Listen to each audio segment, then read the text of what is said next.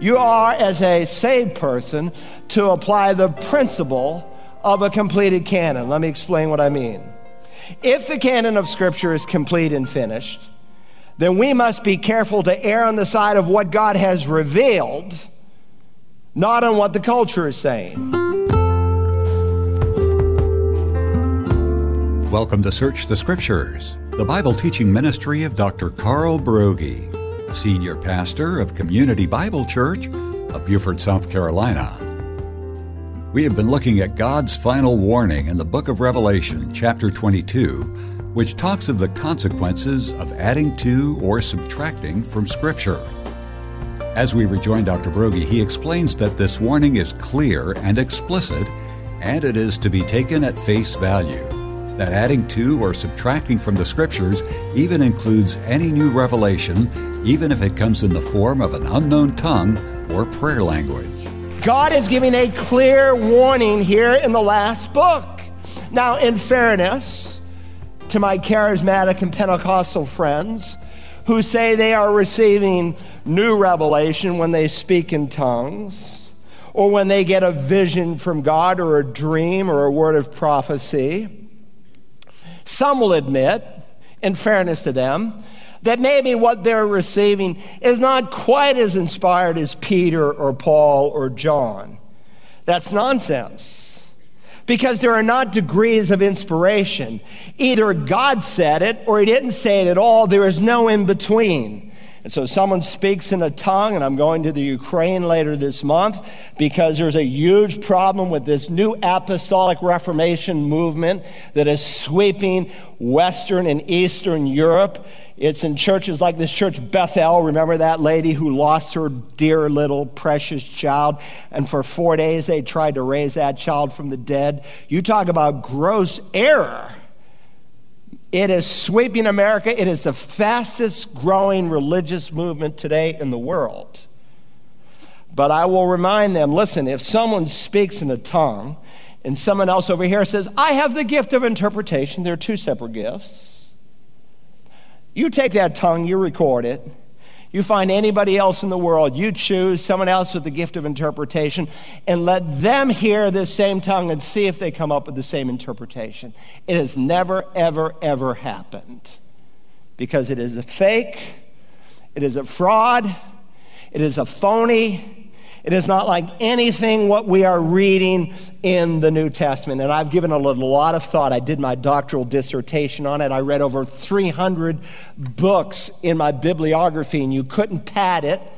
Back then, you had a team of 12 men, and they could say, What about this book on page four of your bibliography? Give me a summary of it.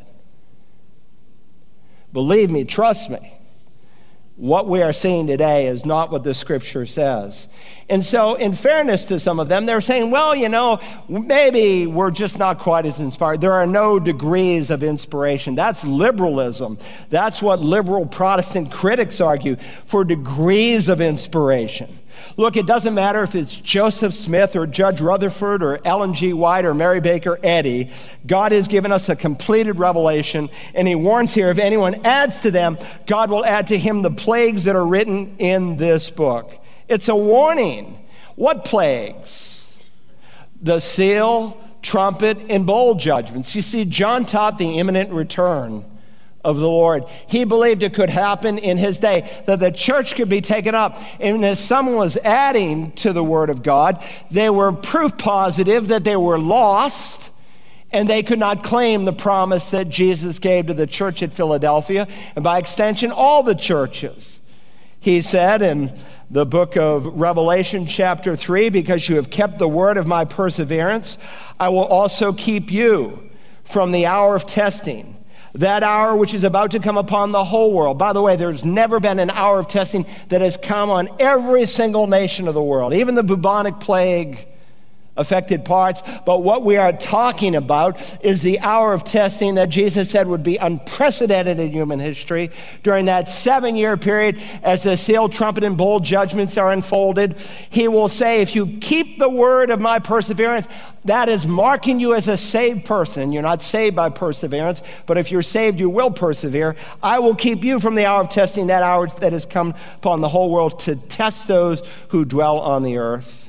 Anyone not heeding the warning is giving proof positive that they are lost. And if the rapture happens in their lifetime, they will meet these judgments. And if they die before it, they will still meet God in the eternal judgment, as the next verse of Scripture is going to affirm. If anyone adds to them, God will add to him the plagues. It's a play on words here. You add to God's word, He'll add the plagues to your life. Those who tamper with God's truth, are saying it's not complete. It's sheer unbelief that what God gave us is a good product. Now let's go to the second point, and I'm almost done. And it concerns the warning of subtracting from God's word. It's a serious issue to tamper by adding to God's word, but it is just as serious to subtract from God's word. So we read now in verse 19 And if anyone takes away from the words of the book of this prophecy, God will take away his part from the tree of life and from the holy city, which are written in this book. So the warning of adding is a severe warning, just as the warning of taking away is very severe. It's equally dangerous because God warns that this person will have his part taken away from the tree of life and from the holy city. Again, it's a play word. You take away from God's word, then God will take away from your part of the tree of life. And that is a promise that every child of God will participate in someday in heaven. God will take away his part from the tree of life. Some say, well, this is someone who is saved and lost it. That's ridiculous. John has already affirmed, as we have studied, the eternal security of the believer. He has given throughout the book marks of conversion. True believer will overcome, a true believer will persevere, and a true believer will not add or subtract to what God has given us in his infallible word. God wants people to be saved. He wishes none to perish, but some people, by their unbelief, saying, I reject what God has given me, they will have no part in the tree of life. So, Joel Osteen, pastor of Lakewood Church in Houston, Texas, interviewed at Easter on the CBS Morning News. He's asked by the interviewer why he doesn't preach on hell. He said, quote, People already feel guilty enough. They're not doing what they should, raising their kids. We can find all we can all find reasons. So I want them to come to Lakewood or our meetings and be lifted up to be able to say, you know what, I may not be perfect, but I'm moving forward, I'm doing better, and I think that motivates you to do better. Well, we do not need to feel better. We need to be born again. And if you don't preach on the doctrine of eternal retribution, that sin has consequences, then you see no real need for a Savior. And the silly little phrase that he adds at the end of every service, if you're not born again, invite Jesus into your heart, has nothing to do with the rest of Holy Scripture. But you see, we live in a day of biblical ignorance. And most Christians can't tell the difference. So Larry King is interviewing him. He said, Well, how about issues, you know, that the church has feelings about abortion, same sex marriage?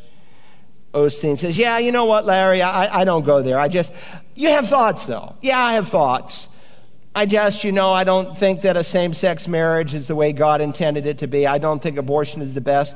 I think there are other, you know, a better way to live your life. But I'm not going to condemn those people. I tell them all the time that our church is open for everybody. You don't call them sinners? No, I don't. In the same interview, of course, he denies that Jesus is the only way to God.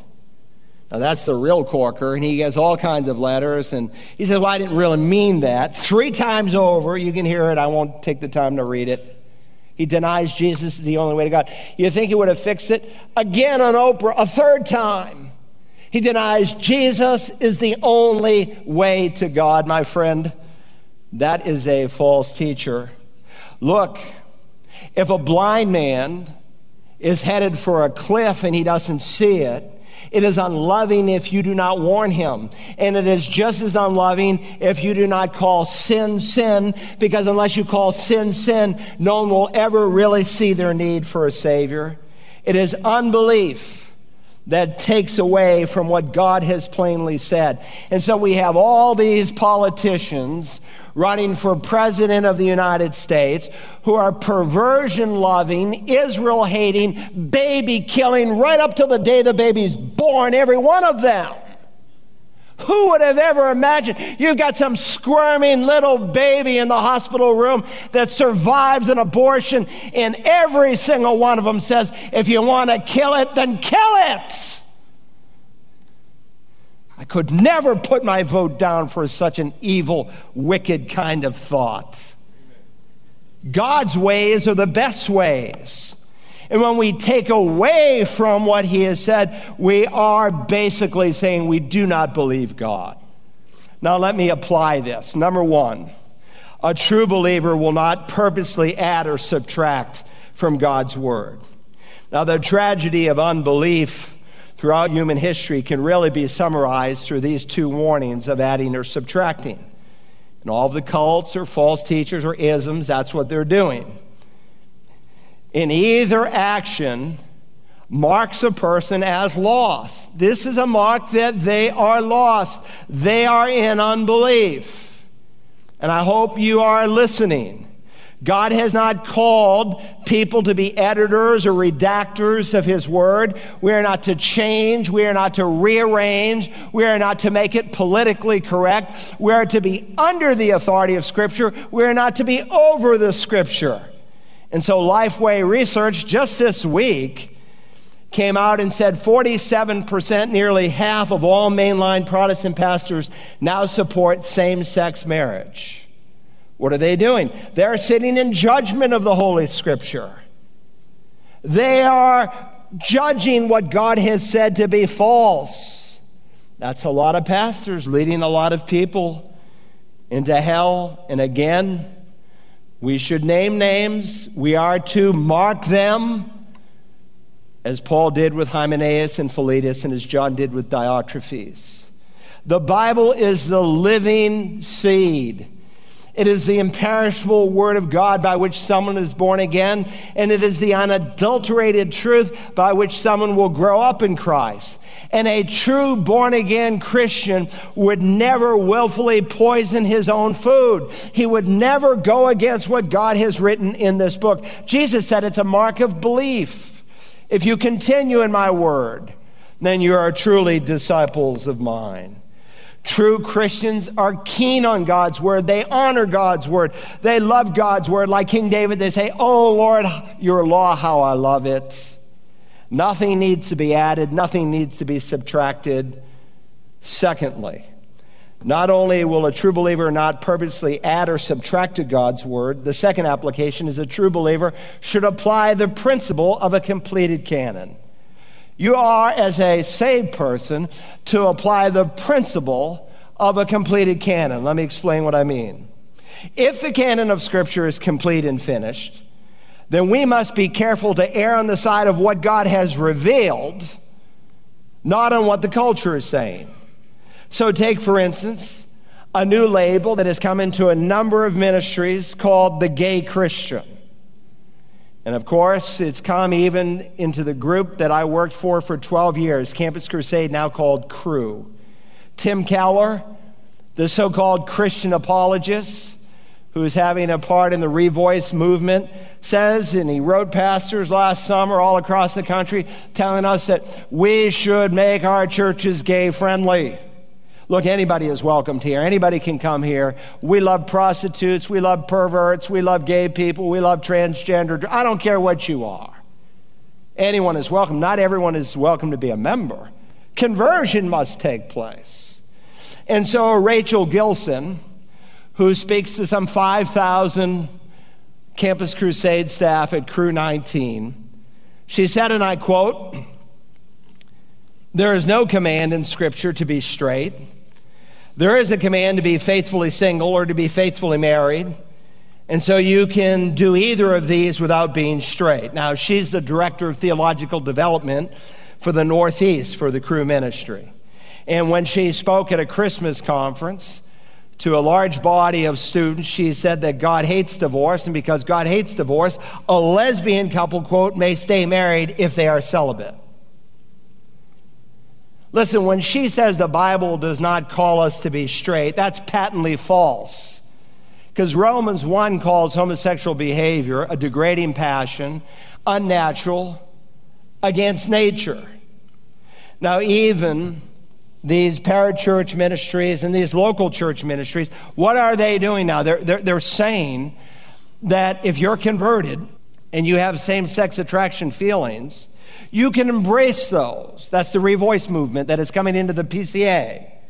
That's Sam Allberry that's walked in the front door and infiltrating some Southern Baptist churches. That you can embrace these feelings.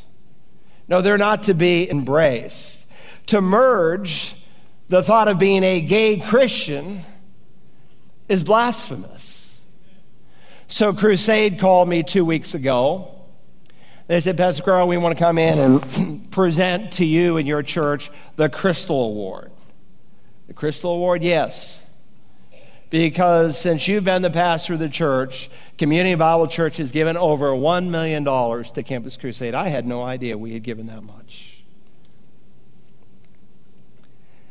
I said, I don't want you to come in. With the president, Steve Douglass wants to come in and give it to you. You can mail it. I said, until you clean up some of these areas. Now, listen, every Cru staff, as far as we know, and I'm getting ready to survey every single one of them, are solid people. And there are thousands of good people, and a lot of them are afraid for their job as they're whistleblowers and saying what is going on behind the scenes. But I said, you don't clean up your act, you're not going to come in and present some award to me. That's like me giving credence to this organization. And I know what you're going to do. You're going to use me to raise funds. Here's a guy who came to faith through Cru. Here's a guy who worked for, for 12 years. Here's a guy whose church gave over a million dollars. They said, Not on your life.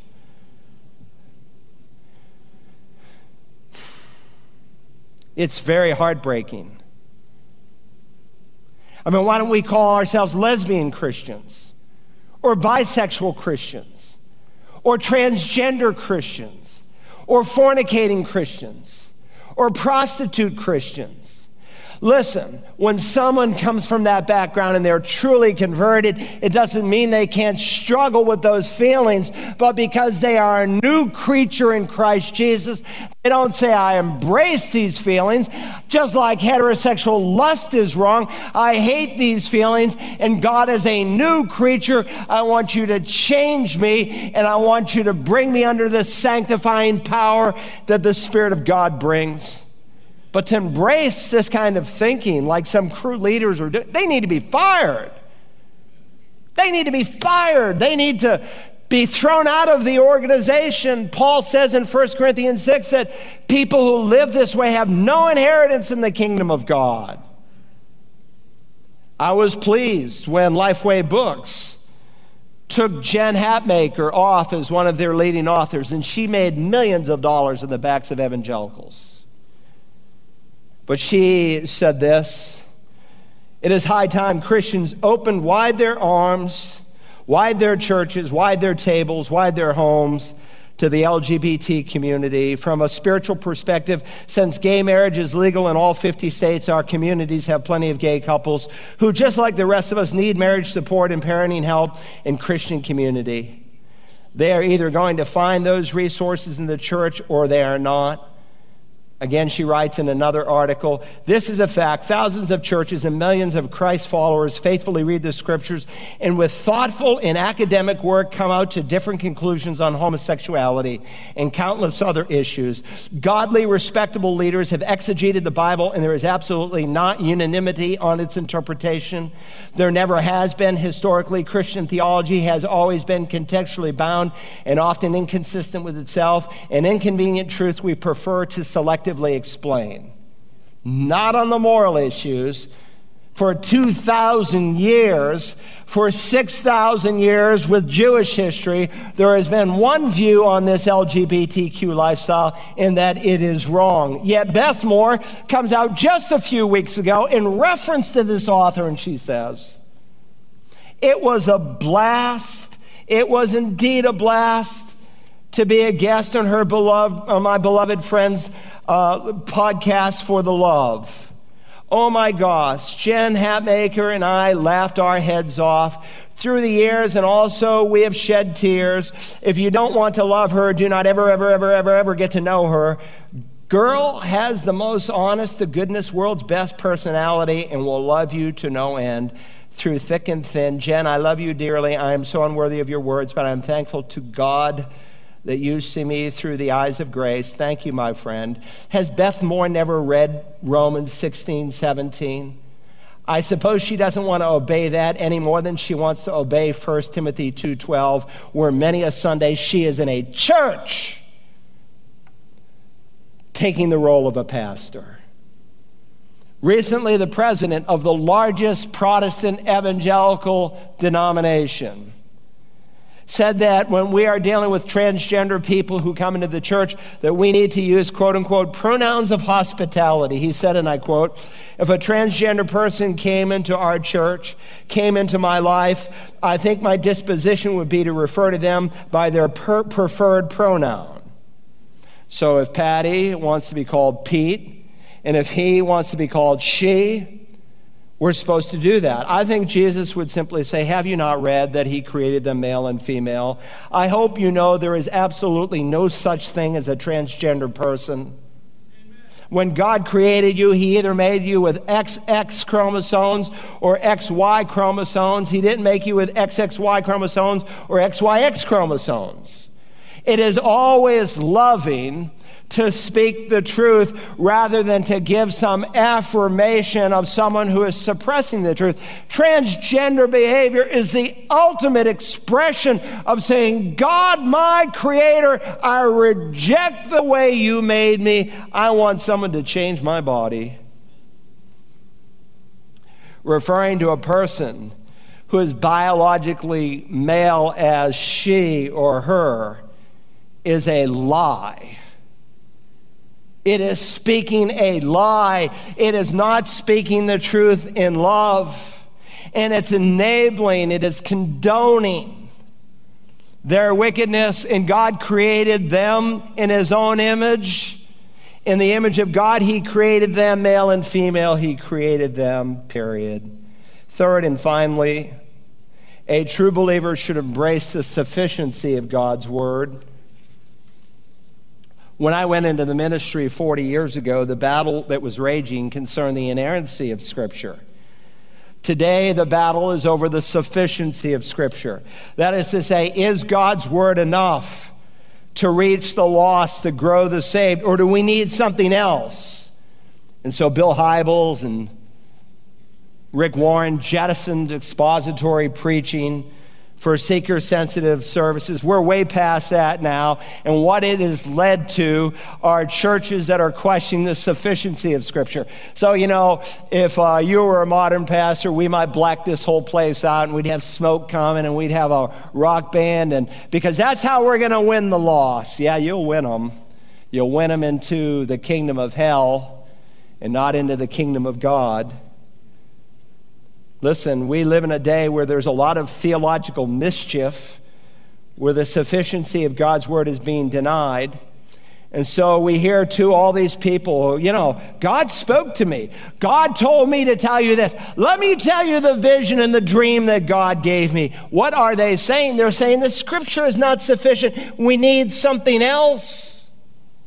And it is sufficient. And if we do not recognize it, this, the churches in America will go into total apostasy. They may anyway, because we may be in the final chapter. But listen, I don't know what the rest of the country is going to do, but I can tell you what this pastor is going to do. I'm going to preach the word in season and out of season. I would rather die than do some of the weird things that pastors are doing today. You don't evaluate your spirituality by experience. Let me ask you a question. What theological group does the following best describe?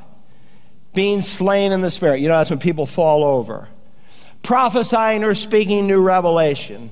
Erratic jerking and shaking, uncontrollable laughter, speaking in tongues, miraculous healings. What group would that best describe? Most of you would probably say, well, charismatic Pentecostals, maybe the new apostolic Reformation movement, the world faith movement. In that sense, you'd be right, but you would be equally correct to say a Hindu. Because Hinduism does the exact same things.